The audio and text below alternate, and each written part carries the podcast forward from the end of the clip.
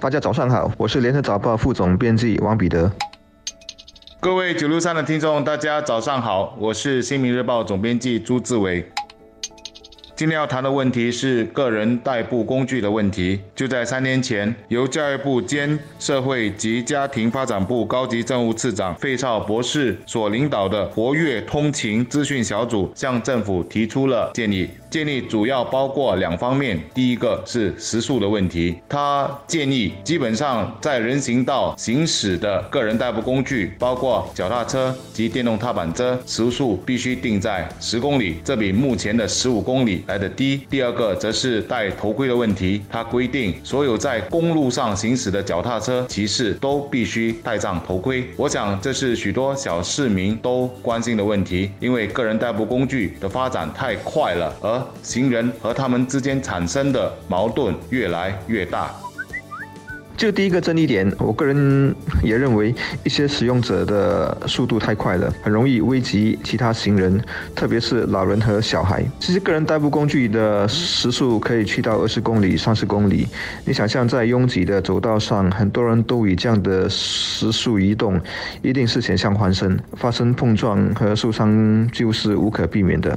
但要把个人代步工具的速度放慢，是不是一定就要立法规定呢？我觉得这点还可以讨论。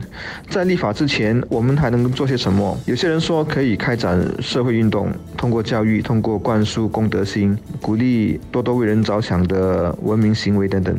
那么慢慢的一种应该多顾及他人的安全。不可以在走道上横冲直撞的社会意识和规范就会建立起来。我大致上也同意这一点。我觉得个人代步工具的出现也不过是近几年的事，它的风行来得太快，让我们一时之间无法适应。连开展社会运动也都还没来得及尝试，就直接走向立法或硬性规定，我觉得是太快了。很多时候，除了文明的社会规范。还有所谓的常识是可以解决很多问题的。常识就是 common sense。例如，在人少的地方、空无一人的走道上，一个人为了刺激或追求通勤的效率，要骑行二十公里、二十多公里，是他个人的选择，不会影响到其他人的权益或安全。我认为无需太在意，应该允许他们这么做。但反过来说，在上下班时间，在人来人往的走道上，你横冲直撞就不应该了。或者是来到一个拐角的的盲点，你就肯定必须要停下来的。这种 common sense 是可以宣导、可以普及的。一旦人人都知道在什么条件下该做什么事，那么立法就显得太刻板了。那谈到个人代步工具使用者，也就是骑士们的态度问题，我觉得根本上来说是一种个人的修养的一个问题。我认为大部分个人代步工具使用者都是注意安全的，都是知道自己必须为别人的安全也负上责任。然而有一些骑士，他其实是在人行道上，他把自己当成骑士，可是，在马路上，有时候他的身份会混淆，他也把自己当成行人，也就是说，行人。道上的一些规则根本对他们是不起作用的，所以在这点上来说，我觉得我们要提高的一种意识就是，这些使用个人代步工具的人，他们必须知道他们的速度如果不处理得好，或者说他们行为鲁莽的话，他们是会别人的生命或者自己的生命带来伤害的。立法规定不是不可以，但它也有局限。我能想到的，首先是如何执法。也许可以在个人代步工具的产品规格上设限，啊，从生产啊、入口啊或零售商这条链上着手，规定市面上所允许售卖的产品都不能跑超过十公里的时速。但是那些非电动、靠脚力踩的传统脚踏车又怎么办呢？一旦有人超速了，如何抓？谁来抓？怎么确定他超速呢？其实时速十公里是一个怎么样的速度？我是不是超？超过了啊！相信很多代步工具的使用者自己也无从判定。那是不是我们以后都要带一个个人测速器出门呢？总之，以后你说我超速撞到人，我说我没超速，这个争议又该如何解决呢？对于第二个争论点，就是所有脚踏车骑士在马路上都必须戴头盔，我个人是倾向于赞同的。我知道这会很麻烦，以后你没头盔就只能在走道上骑车，要骑一小段马路怎么办？特别是共享脚踏车的使用者，出门都得背个头盔，是不是不方便了许多？但是这涉及到骑车者的安全。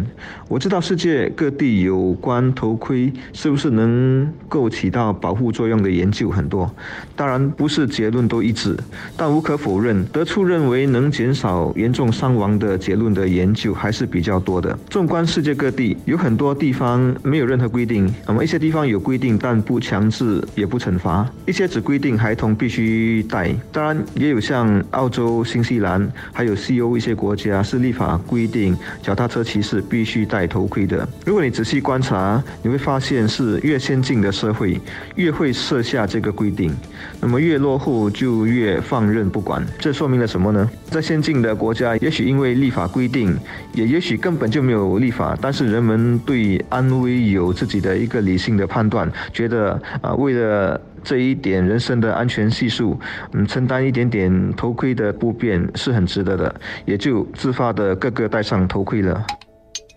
我觉得通讯咨询小组在提议这两个，就包括戴头盔跟速度的问题的时候，基本上有考虑到一个因素，就是我国老龄化的问题。因为基本上现在我们的平均年龄就已经进入老龄化了，在人行道上很多老人家在行走，在这种情况底下，我们不能够让社区变成一个危险地区，而让老人家不敢下楼进行活动。所以在这点上，我觉得必须要加以肯定的。然后另外一个因素，我觉得从比较大的方面来看的话，看外国，比如说我去过丹麦哥本哈根，去过瑞典，你会发现他们其实非常重视脚车道的使用，也就是每一条马路的边缘其实都有一条脚车道供脚车使用，而脚车骑士们都在戴头盔的情况底下安全行驶。在这点上，我觉得新加坡目前来说，我们应该要规划的，其实就是在未来的公路应该有意识的加入个人代步工具的那种划定的区域、划定的路线，让他们能够行驶。